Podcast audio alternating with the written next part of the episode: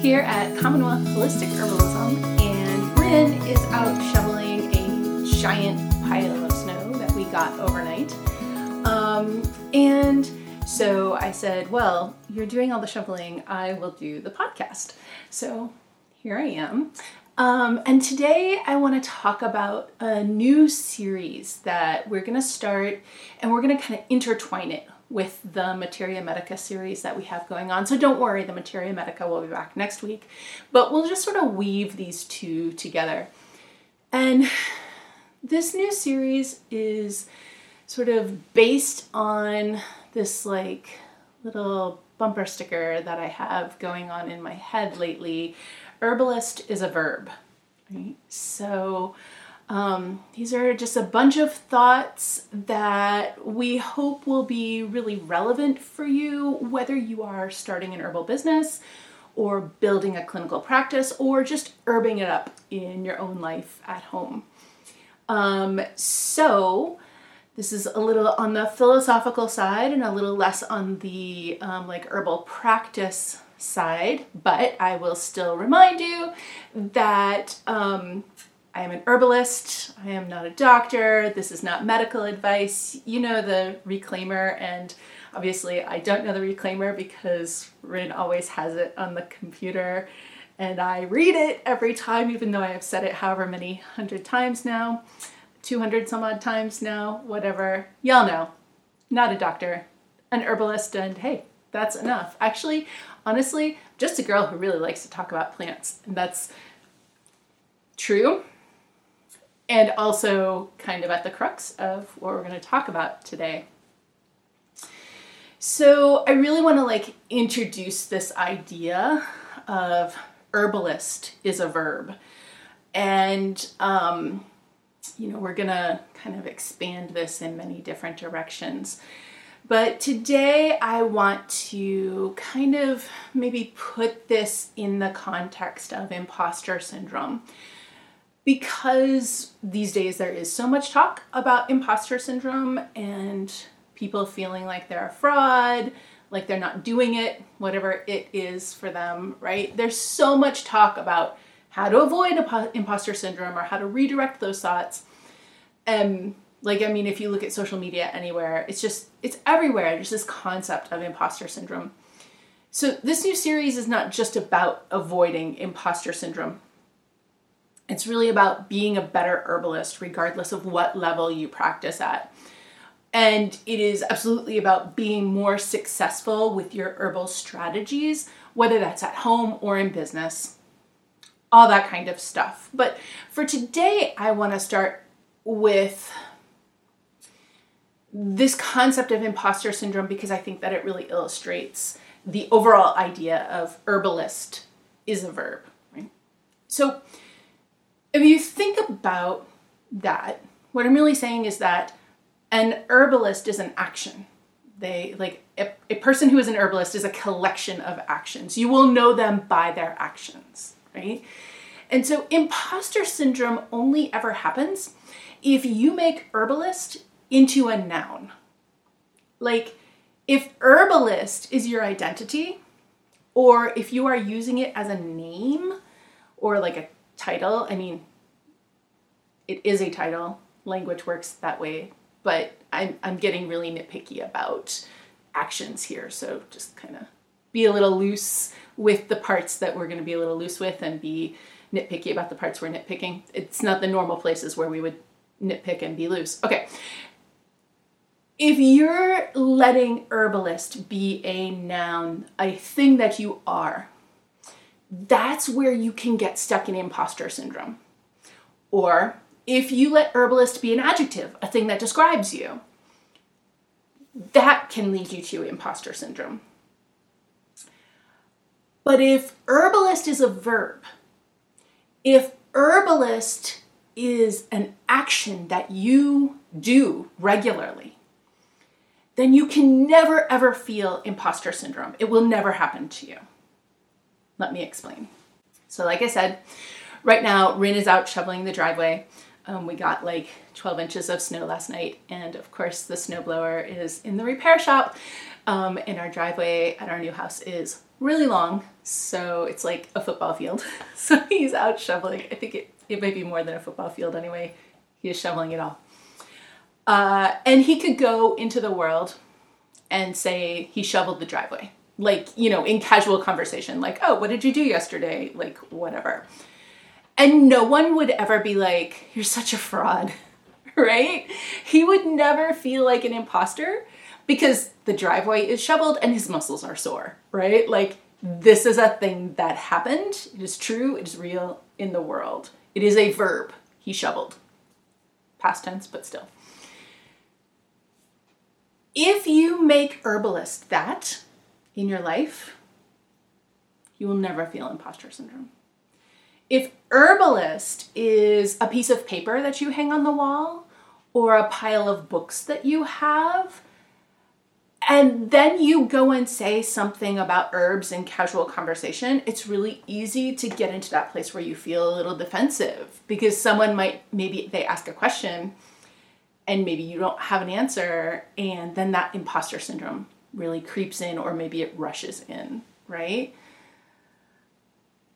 But if herbalist is what you do every day, even if you have a day job, even if you're still a student, any of those things, it's just something that is an action that you do in your life, then you're never really out there saying, I'm an herbalist, and then people say to you, Well, prove it, and then you panic. Like, that isn't what happens. You're just out there talking about the tea you made yesterday, and oh, yeah, I'm dehydrating some red clover that I grew this summer or whatever. And you've got tinctures macerating on your counter and you're trying some new herb that you never worked with before.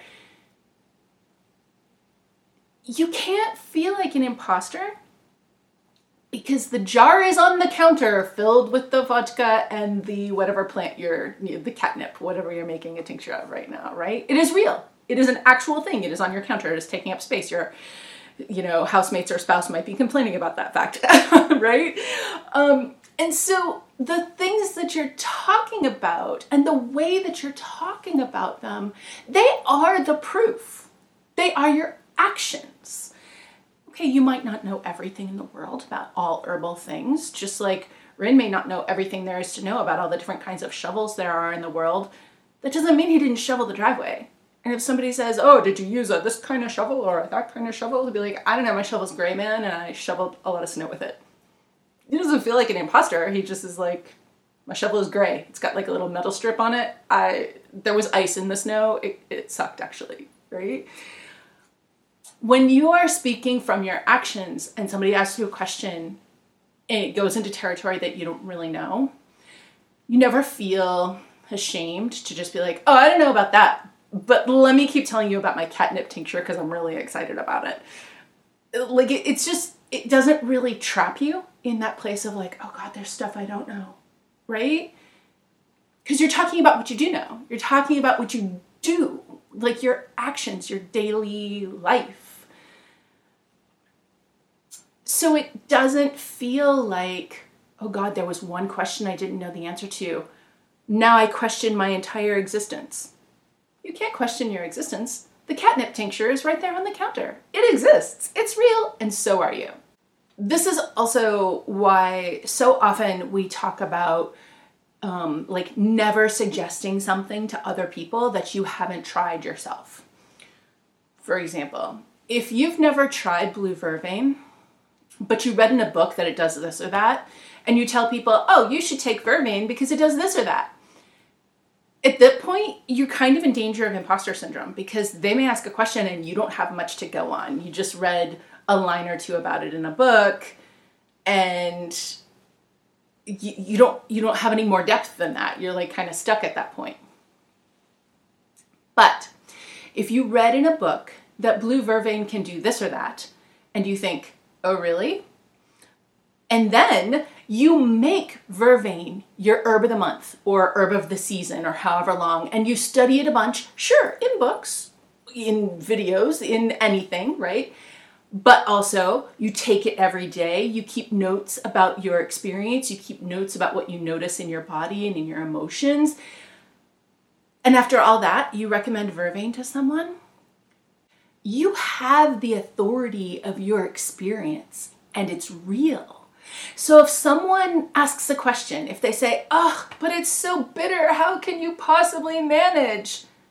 You have so many responses. They, they just flood out of you because they are your lived experience. You'd be like, oh, I just take it as a tincture and I make a yuck face and then I just drink something else. Or, oh, I mix it in with these other things like Tulsi and peppermint and pennyroyal because they have strong flavors that I like and it just covers up the vervain. Or actually, that bitter kind of helps me. I just started taking it before meals so I could double up on the actions in the nervous system and also the bitter for my digestive health. So, uh, yeah, it's bitter, but hey, it's helping me actually. That's fantastic, right? Like, you have so many things you could say and again, it never occurs to you to feel like you've been challenged. It never occurs to you to feel like your identity is on shaky ground. It never occurs to you to feel like maybe you're a fraud. They ask the question, and you, in fact, have not only one answer, but probably a lot because you tried it yourself, right? Now, of course, you can't experience everything in the world. That's not possible. You're in the body that you're in, and maybe your body has never experienced rheumatoid arthritis. There's not a lot you can do about that. But maybe you still want to be able to help people. Maybe a dear friend of yours has rheumatoid arthritis, and you're like, man, I, I want to do something to help. That's okay. You don't have to have every experience to have experience, right? So, the more that you experience with the plants, and the more that you study, and in this case, you're going to study, let's say, what people who do have rheumatoid arthritis have to say about what that's like in their body. And it is not the same, it is different from person to person. And so you spend a lot of time like reading or talking to people who have arth- uh, rheumatoid arthritis and learning about what that feels like in their body. And you spend a lot of time working with plants.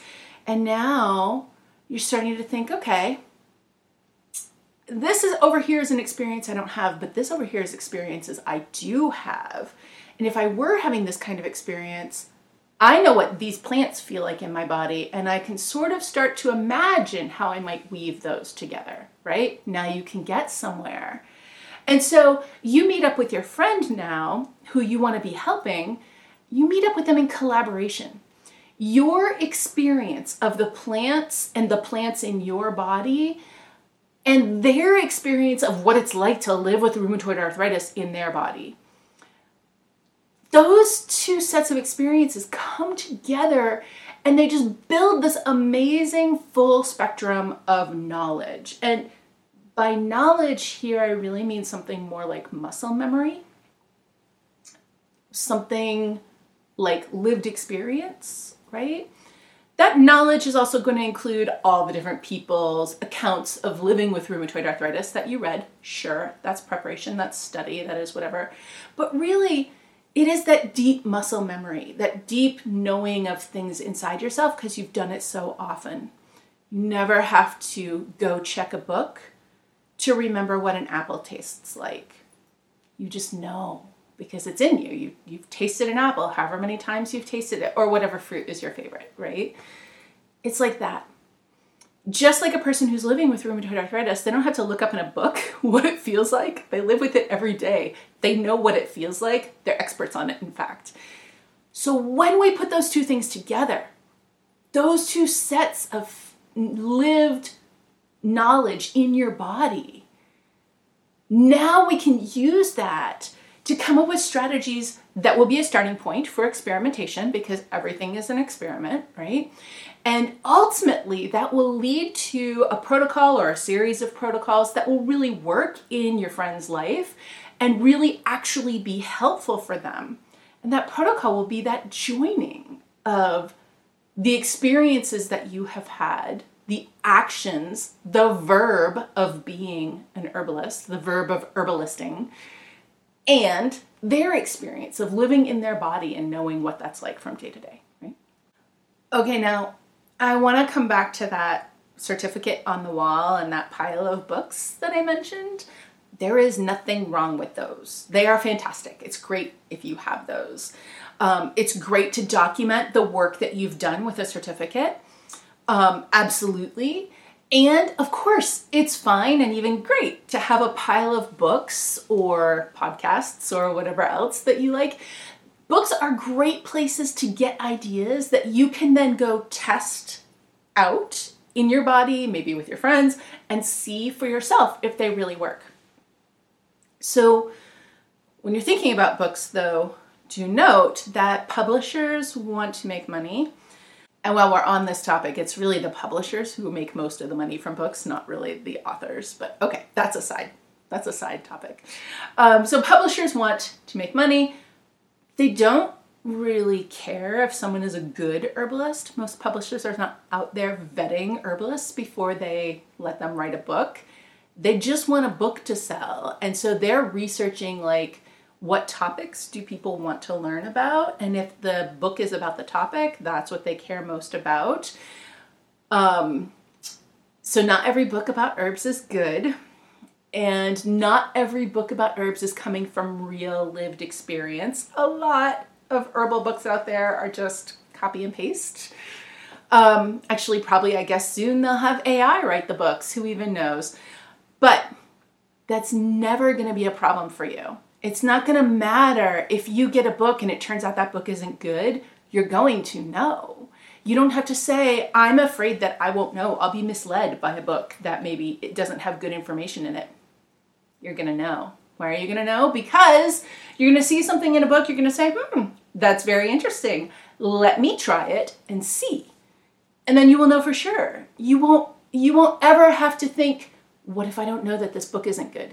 You will know because you will try what it says and if it works, then it works. And if it doesn't work, eh, maybe that book was a better doorstop, right? It's fine. But ultimately, the key here is the verb. You tried it right? You experimented. There was an action and you did it. All right. So that's some philosophy around this bumper sticker that's been bouncing around in my head. Um, just to sort of introduce the idea, let's think about it for a minute in some real life terms.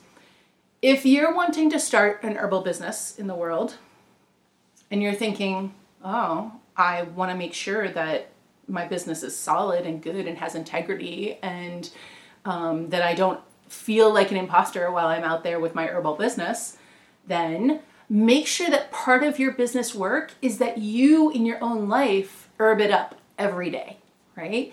And that might look like making new formulas every day and testing them out with your friends and family so that you can come up with something really special for your product line. Absolutely it might look like going back through your own case files of when you've worked with people and thinking to yourself, okay, great, but what if I was working on this case and I didn't have access to any of the herbs that I actually recommended? What would I recommend in this situation instead of those herbs, right? To sort of like push your flexibility, push your boundaries, push your knowledge. And if you can't think of any herbs that you would have recommended as an alternate, then great, it's time for action, right? It's time to start experimenting for yourself. Like, okay, well, I'm just going to start trying things and find out like how would I get the actions that I need for this person um, if I didn't have those herbs that I recommended, right? It's an invitation to experimentation. It might be that you say to a friend, Hey, I read this thing in a book and I want to try it out to see if it's good or if it works or if I like it or if I feel like it's relevant to my life. I want to get some experience with it. And I was wondering, would you try it with me and give me your feedback so that I can know how it feels in my body, but also hear how it's feeling in your body? Would you be willing to do that with me? Um, lots of times friends are willing to do that with you, especially if they're herby friends, right? And if you don't have herby friends local to you, jump into the community space and just say, hey, I'm doing an herbal experiment and I am looking for some people to do the experiment with me, and we can all share our data and see what comes up. right? You can totally write that in the community space, and lots of other of our students would be happy to do that with you, I'm sure. Uh, it might be that you build a new habit that, like, every evening you pick one person who was a part of your day. Doesn't matter if it was like the cashier at the grocery store or your spouse or like a person you didn't even talk to, you just saw them walking, you know, across the street, whatever. But somebody in your day that you that you noticed something about. Maybe you saw somebody walking over there and it's the middle of summer and they were wearing shorts and they have varicose veins. And you thought, okay, I'm gonna go home, I'm gonna build a whole herbal protocol for that person. You're never gonna give that protocol to that person, you're probably never gonna see that person again. But it is an opportunity for you to exercise, it's an opportunity for you to experiment and see what can you come up with and then, not just to write it out on paper, but like the next day, try to do that protocol through the whole day, right? Like, is it a good protocol? Did you make a tea blend like rec- that you might have recommended, but it turned out it was super bitter and like it was really hard to drink? Um, did you set some sort of a goal like get this much sleep, but it was too much or too little or too impossible? Was your protocol that you came up with manageable with your regular workload? All these kinds of experiments make you a better practitioner. So, where you get the idea, the inspiration, isn't super important. It is about, like, oh, okay, I imagine a person who has this kind of problem. I'm going to design a protocol for them.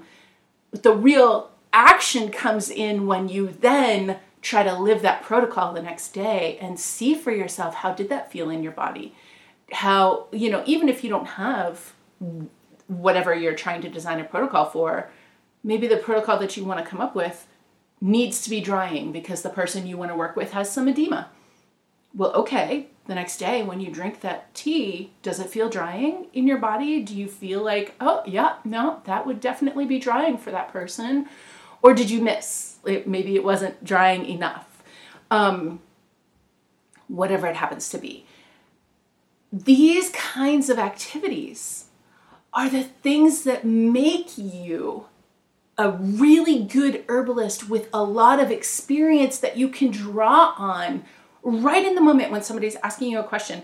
You don't have to go back and check things. You might not even remember that you remember it until somebody asks you a question. You're like, oh, yeah, you know, I tried that out a couple months ago, and this is what I found.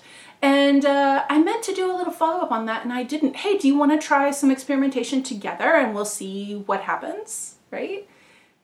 There's no feeling of fraud in that kind of conversation. There's only the excitement of experimentation and the excitement of action, right? if you are living herbalist as a verb, there's no space for imposter syndrome. There's only excitement about, ooh, let's try it. Let's find out, you know? Or drawing on the body knowledge that you have of, oh no, I tried that a couple weeks ago and this is what I found out about it, you know? It's never too late to start this kind of practice. Like, if you've been feeling like your herbal studies are a little bit abstracted lately, if you've been just reading a lot of stuff and your head is starting to swim with all these herbal facts, it is the perfect time to verb up your herbalisting, right? And it doesn't matter if you don't have a ton of time or you know you you only have a you know, half an hour every day that you can devote to herbalism, that's fine. You don't have to work fast. You just have to work actively as a verb. And so if you've been just reading a lot of stuff or watching a lot of instructional videos or whatever else but not trying it, then right away today, just pick an herb that you've been studying lately and make some tea with it. It only takes like 10 minutes to make some tea. So just make some tea with it. And don't make one cup of tea. Make a whole quart of tea. It takes the same amount of time to fill up a mason jar of tea as it does to fill up a cup. Okay, like maybe two seconds more. But now you can drink it all day long and it's already made. You don't have to stop and make it again.